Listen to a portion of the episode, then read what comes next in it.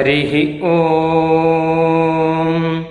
वषट्ते विष्णवास आकृणोमि तन्मे जुषस्व शिपिविष्ट हव्यम् वर्धन्तु त्वा सुष्ठुतयो गिरो मे यूयं पात स्वस्तिभिः सदा नः हरिः ॐ பரமேகாந்தி பாகவதர்களுக்கு பிரணாமங்களை தெரிவித்துக் கொண்டு இன்றைய வேத உபதேசத்தில் சமம் தமம் என்னும் இரண்டை பற்றி பார்க்க போகிறோம். சமஹா அல்லது சாந்தி இது மனசை அகப்புலனை அடக்குதலை காட்டும். தமஹா அல்லது தாந்தி என்பது புறப்புலன்களை அடக்குதல். இதை சில இடத்தில் மாற்றியும் சொல்லுவதுண்டு ஒன்று. மட்டும் சொன்னால் இரண்டையும் எடுத்துக்கொள்ளலாம் அப்படி இப்பொழுது தைத்திரிய உபனிஷத்தில் பிரம்மா பன்னிரண்டு உபாயங்களை உபதேசித்த பொழுது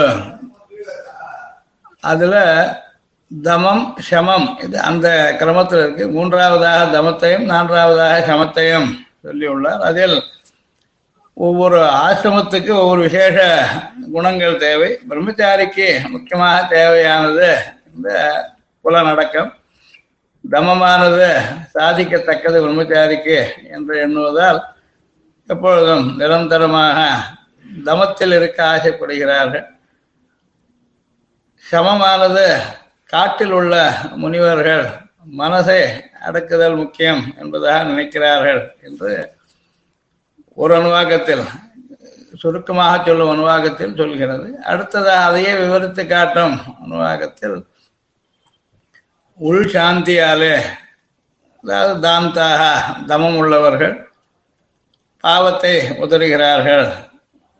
இது பிரம்மச்சாரிகள் தவிர மற்றவர்களுக்கும் கூட பிரம்மச்சாரிகள் தமத்தினால் புற புலன்களை அடக்குவதால் சொர்க்கத்தை அடைந்தார்கள். தமமானது எல்லா பிராணிகளுக்கும் அசைக்க முடியாமல் உபகாரம் செய்வது தமத்தில் எல்லாம் அடங்கி இருக்கிறது அதனால் தமத்தை உயர்ந்ததாக சொல்லுகிறார்கள் என்றும் சமம் என்பது வெளி சாந்தி இது மாத்தியும் சொல்லலாம் சொன்னோம் முதலே. சாந்தி உள்ளவர்கள் நல்ல காரியத்தை செய்கிறார்கள். சாந்தியினாலே ரிஷிகள் சொர்க்கத்தை அடைந்தார்கள். சாந்தியானது பிராணிகளுக்கு அவசியம் தேவையானது தட்ட முடியாதது.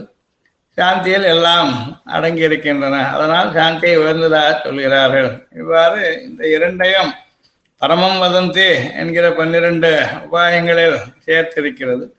ஆக எல்லோருக்கும் எல்லா ஆசிரமத்தாருக்கும் பிரம்மச்சாரி கிரேசன் வானப்பிரசன் சன்னியாசி எல்லோருக்குமே புலநடக்கம் என்பது தேவையான விஷயம். அதில் அவரவர்கள் தங்களுக்கு ஏற்ற வகையில் இதை கையாண்டு பலனை அடைந்திருப்பதை வேதம் பல இடத்தில் நமக்கு காட்டுகிறது. இதே மாதிரி உபனிஷத்திலும் விரதாரண்யத்தில் ஒரு இடத்தில் பிரம்மாவினிடம் தேவர்கள் மனுஷர்கள் அசுரர்கள் மூவையப்பட்டவரும் சென்றார்கள். அவரிடம் நல்ல அறிவுரைகளை கேட்க அந்த சமயத்தில் அவர் மூன்று பேருக்கும் தனித்தனியாக த த த என்பதாகவே ஒரு எழுத்தை மட்டும்தான் சொன்னார். இதை நீங்கள் அறிந்து கொள்ளுங்கள் என்று. அதில் தாமியத தத்த தயத்வம் என்பதாக ஒவ்வொருவர் ஒவ்வொன்றை புரிந்து கொண்டார்கள். அது மூன்றும் சரி என்பதாக பிரம்மா அவர்களை கூறினார் அவர்களுக்கு கூறினார் என்பதாக அங்கே பார்க்கிறோம். அதனால் இன்னும் கூட தமத்தை சொல்லுவதற்கு தாமியத என்கிறது இருக்கிறது. புலநடக்கம் தேவை. இது தேவர்களுக்கு முதல் சொன்னதாக உள்ளது. அப்படியும் எல்லாருக்கும் மனிதர்களுக்கு இது மூன்றுமே தேவை என்பதாக கடைசியில் சொல்கிறது. இதற்கு காரணம் நமக்கு சம்சாரத்தில் கர்மத்தினால் சமப்படுபவர்களுக்கு நரகத்தை அடைவிக்கும் மூன்று துவாரங்கள் கதவுகள் உள்ளன என்பதாக கீதையிலும் பார்க்கிறோம். திரிவிதம் நரகசேதம் துவாரம் நாசனமாத்மனா என்ற இடத்தில் காம குரோத தசா லோபா என்பதாக காண்கிறோம். இதற்கு ஆதாரமாக இந்த உபரிடம் சொன்னது தேவை. எல்லோருமே தமத்துடன் புலநடக்கத்துடன் இயன்றவரை தானம் செய்வதனாலும் தயை காட்டுவதாலும் இந்த மூன்று வகையான கஷ்டங்களிலிருந்து விடுபட்டு க்ஷேமத்தை அடைவார்கள் என்பதாக சொல்கிறது. பிரம்ம வித்யைக்கும் கூட உபாசனத்திற்கு பிரம்ம வித்யக்கு அதிகாரியாக வேண்டியவன் பக்தி யோகம் செய்ய வேண்டியவனுக்கு இது தேவையான குணங்களாக சுற்றி சொல்கிறது. சாந்தகா தாந்தகா என்பதெல்லாம் அதாவது பிரம்மத்தை அறிபவன் சமம் உடையவனாக தமம் உடையவனாக இருக்க வேண்டியது.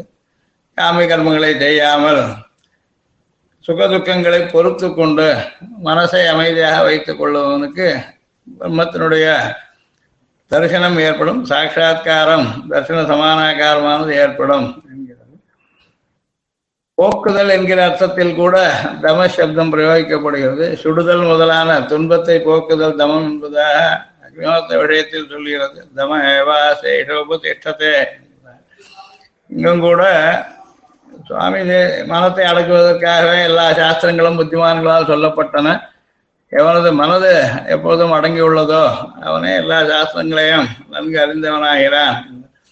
எல்லாம் இந்த சமத்தை சில தமத்தை மட்டும் சமத்தை மட்டும் சொன்ன இடங்களும் உண்டு. இரண்டையும் சேர்த்து எடுத்துக்கொள்ளலாம் சுவாமி தேசிகன் சங்கல்ப சௌரத்தில் ஒன்பது ரசங்கள் என்கிறோம். அந்த நவரசங்களில் ஒன்பதாவதானது சேஷியானது சாந்தரசம் என்பதாக சாதிக்கிறார் சமம் என்பதாக சமஸ்து பரிசிஷ்யத்தை சமித்த சித்த கேதோ ரசகா என்பதாக மற்ற எட்டை காட்டிலும் எட்டிரத மேலதுவும் எட்டினமே என்ற ரசத்தார்த்தம் சாக்கிறார் ஆக இது இந்த புலநடக்கம் எல்லோருக்கும் எக்காலத்திலும் தேவை. அதனால் பல வகைப்பட்ட நன்மைகளுக்கு வழிவகுக்கிறது. சமம் என்பது போக்குதல் அடக்குதல் என்கிற அர்த்தத்திலும் பிரயோகம் உண்டு. நம்முடைய பாவத்தை அடக்குகிறது துர்க்கத்தையை அடக்குகிறது என்ற அர்த்தம். உதாரணத்துக்கு நெருப்பை அணைக்க தண்ணீர் போதும் என்று சொல்ல சமாயாலம் ஜலம் வன்னே என்று வாக்கியம் உள்ளது. இருட்டை அழிக்க சூரியனின் உதயம் போதும்.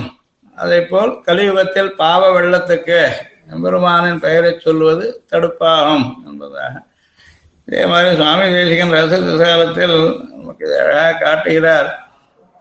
பகவானுடைய தயையாகிற கங்கையில் ஸ்நானம் செய்ய வேண்டியது. மாலின்ய பிரசமாய மாதவதயா மந்தாகினியும் விந்ததி. அங்கும் பிரசமம் என்கிற சப்தத்தை பிரயோகிக்கிறார். தயை விஷயத்திலும் கங்கை விஷயத்திலும் பகவானுடைய தயையை கங்கையாக உருவகப்படுத்தி காட்டுகிறார். அங்கு போக்கியபூத்தமாக இருக்கிறது என்பது பகவானுடைய தயையானது. அதுவே மந்தாகினி விஷயத்தில் மதுரமாக இருக்கிறது. ஸ்வச்ச சுவாது சதாவதா துபகாம் முதலிய அடைமொழிகளால் எம்பெருமானுடைய தயையை பிரபத்தி அனுஷ்டித்த பிறகு உண்டாகிற தயையானது. இதை ஒருவன் அடைகிறான். அடைந்த பிறகு அதில் ஸ்நானம் பண்ணுகிறான். அதனால் எல்லா விதமான அனிஷ்டங்களையும் விக்னங்களையும் போக்கிக் கொள்கிறான் என்று சாதிக்கிறார். இவ்வாறு பாகவதத்தில் ஒரு அழகான சப்தம் பிரயோகிக்கிறது. பிரசமாயனாக என்பதாக ஒரு சப்தம். மன அமைதியுடன் செல்பவர்கள் என்பதாக ரிஷிகளை பற்றி சொல்லும்போது எத் பாத சம்சயா சோத முனைய பசமாயனாக சத்ய புனந்தி உபஸ்பிருஷ்டாக ஸ்வர்துன்யாபக அனுசேவையா. அதனால எப்பொழுதுமே மனத்தை புலன்களை அடக்குவதனால் எல்லா விதமான க்ஷேமத்தையும் அடையலாம். இது ஆழ்வார்களுடைய பாடல்களிலும் தெரிகிறது. பூதமைந்தோடு வேள்வி ஐந்து புலன்கள் ஐந்து பொறிகளால் ஏதம் ஒன்றுமில்லாத திருக்கோட்டியூரை வர்ணிக்கும் பொழுது பெரியாழ்வார் சாதிக்கிறார் ஐந்து புலன்கள் ஐந்து பொறிகள் இதழால் எந்த ஏதமும் தோஷமும் இல்லாதவர்களான வன்கையினார்கள் வாழ் திருக்கோட்டியூர் என்கிறார் இதே மற்ற ஆழ்வார்களும் சொல்லுகிறார்கள் குலசேகரர் மரம் திகழும் மனம் ஒழித்து வன் வன்புலன்கள் அடக்கி இடர்பார துன்பம் துறந்து இரு முப்பொழுதேத்தி எல்லை இல்லா தொன்னறிக்கண்ணில நின்ன தொண்டர் பகவத்கைங்கரியத்தை பஞ்சகால பாராயணர்களாக அனுஷ்டிக்கும் பாகவதோத்தமர்களை பற்றி அவர்கள் புலநடக்கத்தினால் பகவானை அடைகிறார்கள் தொண்டர்களாக இருக்கிறார்கள் என்கிறார் அதே மாதிரி அறம் திகழும் மனத்தவர்தம் கதியை அவரே இதையும் காட்டுகிறார். அதே மாதிரி தொண்டர்புடிகள் காவலில் புலனை வைத்து என்பதாக ஆரம்பிக்கும் போது புலன்களைந்தும் வென்றிலேன் என்றும் மேல் காட்டுகிறார். இப்படி திருமழிகழ்வார் அளப்பில் ஐம்புலடக்கே அடக்கரும் புலன்கள் ஐந்தடக்கே ஆசையாமவை தொடக்கருத்து வந்து என் தொழிற்கண்ணின்ன என்பதாக தொண்டர்களுக்கு இலக்கணம் வகுக்கிறார். ஐ ஐம்புலன்கள் இடம் தீர இடர் தீர ஐம்புலன்கள் இடர் தீர எரிந்து வந்து செறிந்தேன் நின்னடைந்தேன். திருவண்ணாமேவனே திருமங்காழ்வார் ஆழ்வார் பொங்கைம்புலனும் பொறி ஐந்தும் கருமேந்திரியம் ஐம்பூதம் இதெல்லாம் சொல்லி மானாங்கார மனங்களே என்றெல்லாம் தத்துவங்களும் தத்துவங்களினுடைய நியமனம் எம்பெருமான் செய்வதையும் அவனை ஆசிரியத்து நாம் அவற்றால் பாதிக்கப்படாமல் இருப்பதையும் காட்டுகிறார். அதனால் புலநடக்கத்தின் தேவையும் அருமையும் அறிய அறிய முடிகிறது. சுவாமி தேசிகனும் வென்று புலன்களை வீடினை வேண்டும் பெரும் பயனே என்பதாக மோட்ச ஐஸ்வர்யம் கிடைப்பதற்கு புலன்களை வெல்லுதல் அவசியம். நாமும் தீசமாதி குணார்ணவம் என்று நுண்ணறிவு உள்வெளி இந்திரியங்களை நடக்கும் முதலிய நற்பண்புகள் நிறைந்த குணக்கடலான ஆதினோக சுவாமியை வணங்கி சமதமாதி நற்பண்புகளை வளர்த்து கொண்டு பெருமானின் அருளுக்கு இலக்காவோமாக.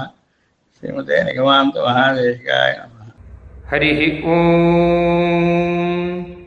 ब्रह्म प्रवादिष्म तन्नो माहासीत् ॐ शान्तिः शान्तिः शान्तिः ஹரிஹ ஓம் நாங்கள் வேதத்தை ஓதுகிறோம் வேதம் எங்களை கைவிடாமல் காப்பாற்றட்டும் ஸ்ரீமதே ராமானுஜாய நமः